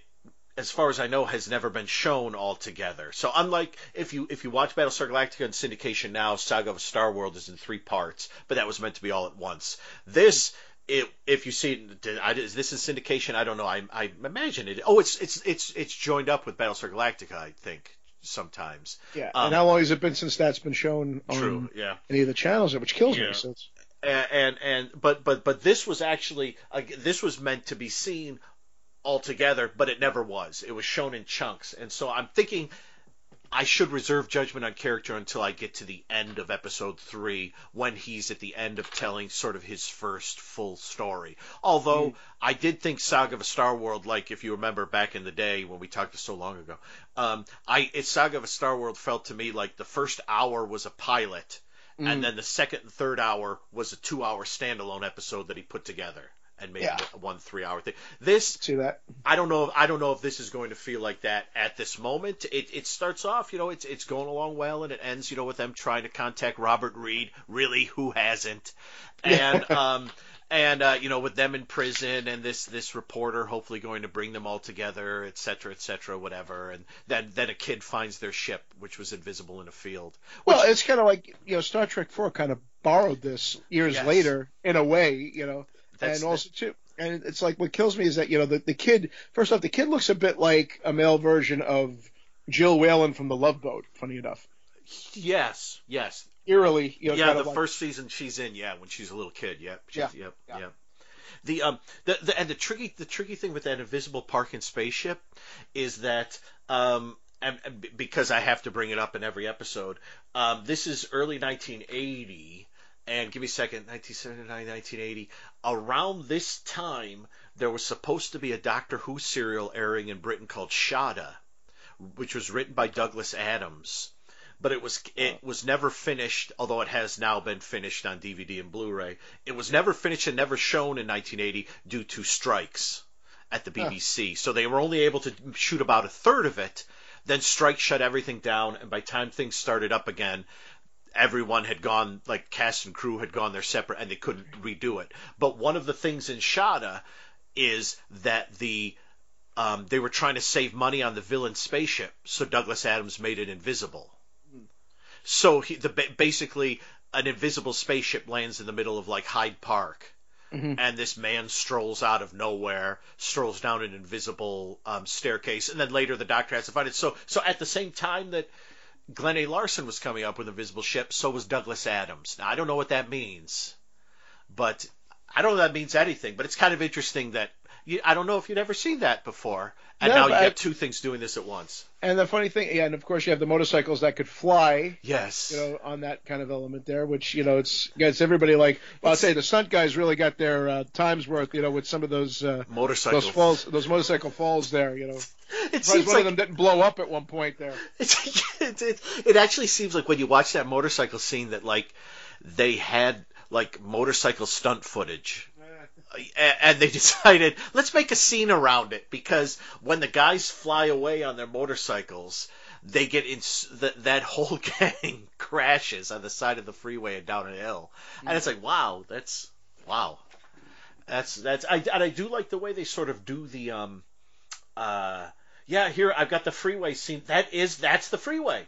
Mm. that's the, that the, there's a scene where they're coming in under an overpass under under an overpass? Yeah. Uh-huh. A- and um and that's it. That's that that's that same from stunt rock that the van comes out that Yep. that um Monique Van de Ven shoots at with the gun and it explodes into flame and then Grant Page leaps out the front window. Yeah wow. Oh that's it. Right there. Yeah that's it. Okay. Oh they're the bad guys the motorcyclists. Yeah. poor motorcyclists. They don't know they're going on an abandoned freeway. And also, something's got to be said about when Robert Reed goes into maniacal mode. There is something to just absolutely freaking love about it, you know. And in this particular one, where he's kind of in that that thing of like seeing all his descriptions, and of course they add something to their formulas, like if these guys are who I think they are, they have something Yes. that's greater for humanity more than the the reappearing of the Messiah. You know, like Mhm. it's that, but it's also just that whole build up. I can only think about there's an episode of Barnaby Jones, or like some of the other ones where he just gets into that like vibe so much so he Mhm. looks like he's ready to just like just absolutely like you know blazing Yes. comet Robert Reed. Mhm. And here it's no exception on this one. Basically, in this part one, he has his moments for sure with his assistant there, He's- kind of oh. going into that uh, that whole. It's like that. I said, okay, if this guy's becoming a regular part of this, please, by all means, let's hope he gets maniacal, more maniacal as the weeks go along here. because he has he has a speech when we first see him about nuclear power. He sounds like Mr. Burns or something. And then in in the um yeah, and then he has a speech later on where he mentions the the coming of the Messiah. And I thought that was a I did not expect a nuclear physicist to have that be one of the things, one of the most important things in human history. I uh, because one, it, you know, it hasn't happened. And two, we don't know when or if it's going to happen. So it's it's strange that someone dealing in actual practical things would mention that. But he does fit, fit that kind of description of the doctor. He said, okay, he Yes. looks like he could have the mode of a mad scientist at some point. And, And, and, even with the big glasses. Yeah. and, and and the great thing is that his um his secretary or assistant, whoever it is, if you were watching BJ and the Bear about one month before this, well, at Christmas time of 1979, and you watch the Great Silent Night, Unholy Night BJ and the Bear Christmas episode, uh, where BJ helps out a pregnant woman whose whose husband is played by Ted Danson, but she is the great Pamela Susan Shoop. Ah, yes, Who- from who- uh, from Halloween 2. Yes. Yes, yes, from Halloween 2. If you've seen her in Halloween 2, you've seen a lot more of her than you do in this, where she's mainly in a really big dress. Um, but it's the great Pamela Susan Shoop, who was a couple episodes ago. She was on a Gemini Man, and she is in she is in everything good about the world. She's one of my favorite. She should have been at Charlie's Angels. I said that before. She should have been at Charlie's Angels. Oh, She there's would have been many that should have. I mean, that's that's too big True. a list, but I could say We I could have had Joanne, Joanne. Pflug should have been a Charlie. Yeah, there's just Uh, a whole list. We we could have had Shelley Smith on that one. Mm, yeah, yeah. But uh, but yeah, his assistant, and it's nice to see uh, Robert Reed and Pamela Pamela Shoop together in a scene, and um and then the guys show up and you know kind of do their thing. But and, Yeah. and I, I'm guessing we might not see her again, but that's okay. It's always nice to see her. She should have gotten her own show. Yeah, and like I said, you know, Reed kind of gave it that shot of energy that Yeah. was sort of getting in the beginning, but then when he comes in there, all of a sudden Yes. things starts like, you know, okay, let's get down to business on that I. I think I think part of it, the moment they get to Earth, it loses it a bit because they start to do that thing where like they are, oh, we're misunderstanding everything, and oh, the Yeah. motorcycle guys are speaking this, but we don't get their slang, or we don't understand how a payphone works. It's like, uh, do we want to see this? Yeah. We just spent we just watched 21 episodes of Battlestar, and it wasn't like it, it. It would be one thing if like the gap between this and Battlestar Galactica were five five years, ten years. It's like six Yeah. months. It's like six months since Galactica. uh, Well, actually, since like um reruns went off the air, it's probably only like four months or something. Yeah. Yeah. So so it's not like there's a huge gap. I mean, there's a gap in time, obviously, between the, the within the actual shows, but it's like we just saw, you know, we just finished our adventures with the Galactica gang four to six months ago, and did we really tune into this new show to watch? Well, how does a telephone work? What, Dylan? What is love? They don't say that, but you know what I mean. It's that sort of thing. Well, And, not yet. not not yet, but soon. But it's um, and it's nice to see those moments when they sort of, and it's it's nice to see it isn't all like, hey, where, how does, what is, um, exact change? You know, there, it, it, it isn't that bad. I say there's a lot of Star Trek Four here. If you if you Yes. think about it, it, it kind of refined it, improved it, and kind of put it into like like everything and relocated it too at the same exactly. time. Exactly, Well- and I think that the, the joy with Star Trek Four is that you know it's not going to be more than two hours. Right. Whereas with this, you're watching this and going, how long is Glenn A. Larson going to have this go on? I It's know funny it's only how- the first hour. It's funny how the uh, that Boxey gets accused of breaking a box. Now, why else would he yeah. call Boxey in that case? But I say, of course, he didn't break the box. But I'm going like this one. This reporter was very insistent on Yes. pushing some blame there. You know, Yes, that that was weird. I mean, um, yeah, that that was strange. Like when they stand there and all the change flies out because they're sort of doing scientific things to it. She gets really pissed that they knocked like three dollars and forty forty cents worth of change out of that phone booth. You put that three fifty back. oh, how How dare is, they? the, how is the phone company going to survive on this middle of the desert phone booth if if you don't put that three dollars and fifty cents back? Where are they going to put it? I What are they feel gonna- bad. I feel bad if she's going to end up being in the same uh, room as Starman. In that case, you know, talking about losing change there. You know, Yes. I mean, what? I like put the put the money back in the box. No, no I, I like that's the first thing. You should put it back in the box. So they're just gonna put in three fifty and like, how far can I call? How- Where where can I? Where will three fifty get me? Let's see what you know. But but then I guess that's not right because if they put the three, that three fifty is already spent on a phone call, so they put Yep. it again and take another phone call. give and That- take. that would- they're rip- fashioned. then they'd owe 350 i don't know so so anyways um it's one of those sort of interesting episodes where you go okay so they've reached earth but suddenly they're no closer to earth than they were when they were on ice planet zero Yeah. And you know they went into jail and they can't figure Yes. out the fingerprints and but then of course the invisibility ends up ends up working their way to kind of their escape. And I'll tell you, it's more invisibility that you'll see than Burt Campbell could ever have in one episode of Soap. yes exactly. Exactly. And i mean obviously we're getting a lot of visibility here. And the other sh- the show i just talked about a few minutes before we started talking is gemini man which has a whole bunch of sam casey turning invisible. I wish someone in lucan turned invisible. Actually the episode of lucan we talked about i wish everybody turned invisible in it. But um but uh yeah it's a very invisibility heavy episode. Oh and i forgot to mention the um and and I just want to say hi to myself in the previous segment because I think I said hi to me when Barry Van Dyke shows up in that Gemini Man episode I just talked about. He Uh-huh. plays the he plays you know that he's they're on a cruise and they have one of those wheels you spin you know that has like five dollars ten dollars dinner with the captain kind of thing and Sam Casey invisibly screws around with it and Barry is the guy at the wheel spinning the wheel. So as I It's gotta be that- so it's- pretty it- cool. From the past, basically, it's saying that he has a gambler past, similar to maybe one Starbuck, but we haven't really reached that Oh, level I just hadn't yet. thought of that. So it all ties together. Somewhat, somewhat. So, um, what what else on this one? I'm gonna scan my. The, the thing with this one, folks, is, is we we get the setup, and the setup is now we do see um, we do see, don't we? We see Xavier. yes, uh, just for one brief Yes. moment of kind of having his objections, and I kind of have my kind of things, but he's only in one scene here. Mhm. So, uh, but I have to say, bringing Richard Lynch into anything is is some stock going up right there. Yes, exactly, exactly. And you also, it's it's also one of those things where when you the moment you see him, you go, oh, now where is that going? Yeah. Uh, because generally, when you see Richard Lynch, it ain't yeah, it's going to go somewhere maybe a little strange or something like that. But it doesn't in this episode. You just see him briefly again, split up into three. And not only Um, that, but he was just coming off a vampire too. You know, Yes, so I guess right. ABC wanted to hang on to him. You know, from Yeah. that. And that's a, a very well made TV movie that I said to excellent- me should be like a regular amongst like any Halloween movies. I said, well, that's got to be in the mix somewhere because it That is need- extremely well done. that needs a that for this Halloween. That needs a nice Blu-ray. This this this Halloween TV movies we need that and the Midnight Hour. Thank you, thank you. Yes. Well, Yeah. and then also too, like the the Halloween that almost wasn't. Yeah, we could do that too. Yeah, that would be great. I, I that should be a short included on the Midnight Hour because those would be really lovely together. Yeah, especially I mean, hey, you know, Hirsch's uh, Dracula. Come on. Yes, come on, that's fantastic. And yeah, it's and you may if you if you happen to look that special up, you might read a few people who really hate it. You know what? It's a charmer.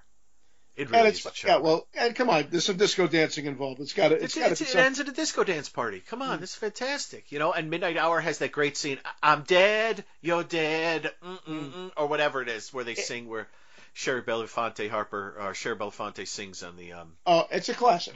It's, It's, great. It's, it's a super fun. It's a super fun. It's one of those mid '80s movies along the lines of your Night of the Creeps, your Return to Living Dead, well, more Sure. Return to Living Dead 2, your Neon Maniacs, your Mm. your your The Gate, that kind of film. That that's that's horror, but it's a little more. Even Friday Thirteenth Part Six, it's a little brighter. It's a little more fun Thank than you. horror of Mm. horror of the first half of the '80s, which got which did get dark. I mean, Man- Maniac, Don't Go in the House, things like that.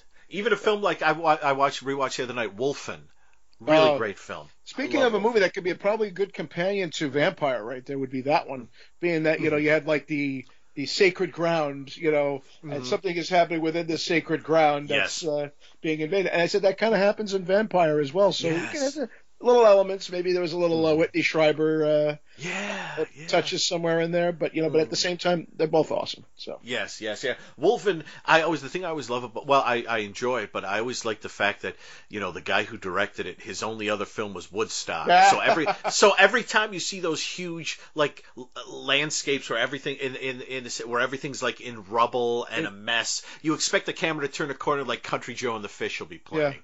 And you're like, Or oh, you go back to the, and then forward that into the Omega Man, and there you go. yes, exactly, exactly. Ten years after, right around the corner, I'll see him. I'll see him.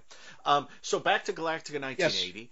Um, what, what else do you a- have on this one? we I'm- never I'm have small a specific jokes. Oh, now, yeah. little little bits. We don't have a specific time with this invisibility. Yet somehow Hmm. we kind of feel a little bit because of our last moment that we have in part one here, saying, Mm-hmm. okay, well, it doesn't look like it's the entire day, yes. but there seems to be a limited time. But there's it's never specified in part one at least. So, but Mm-hmm. yeah, other just but other than that, it's an intriguing start.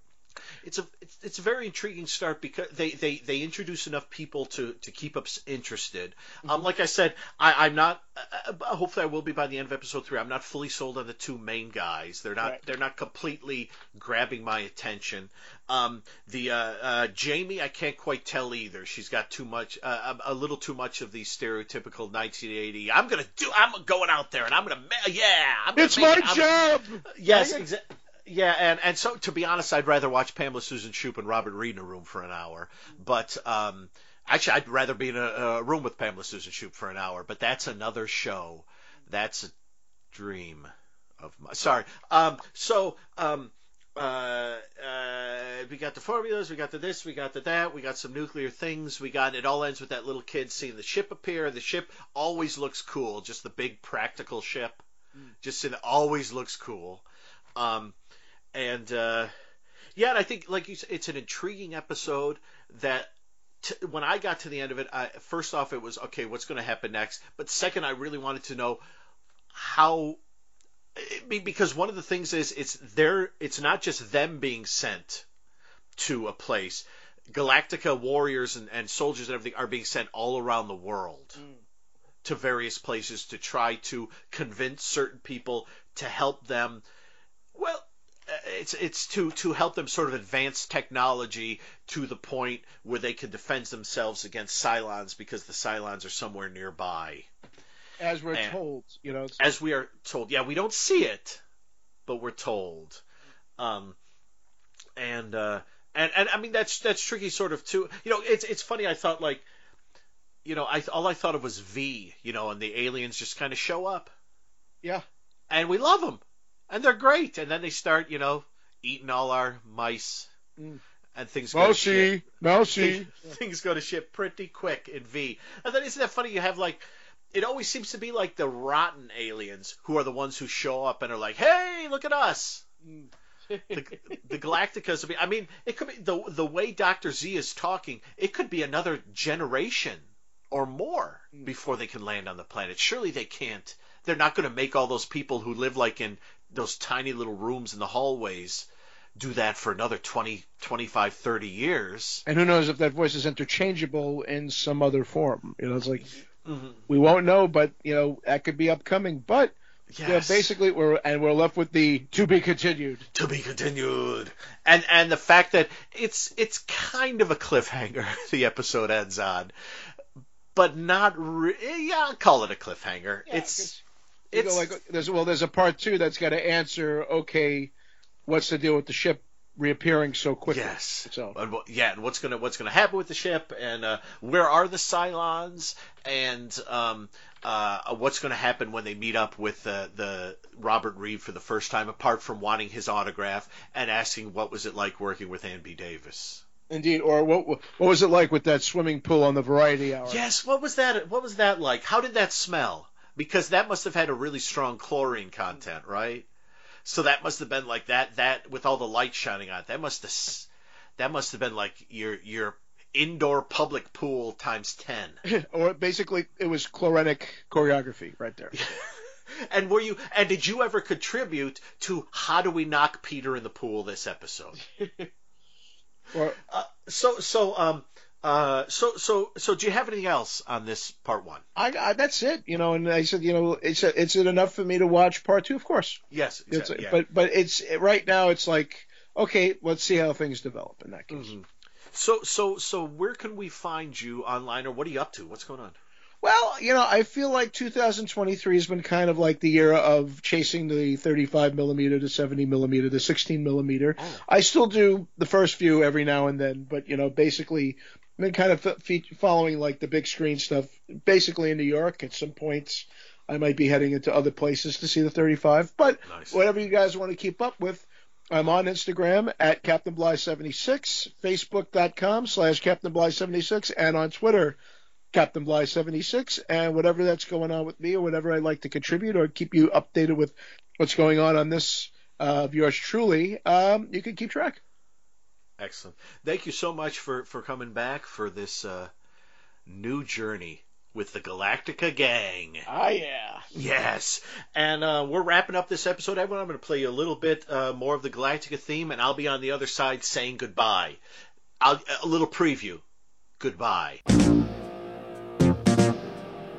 And that was 147, everyone. Hey, Mr. Bly is back talking some more Galactica. We're back in the Galactiverse, or whatever the heck it's called. And, um, you know, we'll see how it goes. Uh, so thank you everyone for, for joining me, and uh, yeah, next time we'll uh, yeah part part two of Galactica Discovers Earth, uh, the second of the uh, episodes of Gemini Man that never aired on the network, uh, the final episode of season one of Lucan. There we go. So where can you find us online? At eSupertrain1 at Twitter. Uh, Adventure Supertrain on Facebook, Danny Slacks at yahoo.com is the email, and AdventureSupertrain.blogger.blogspot.com, yes, is the uh, website. Thank you all again for listening. I very much appreciated. Here we go. Brand new journeys, brand new journeys. and then we play you a little music, and we will be back next time. Here we go.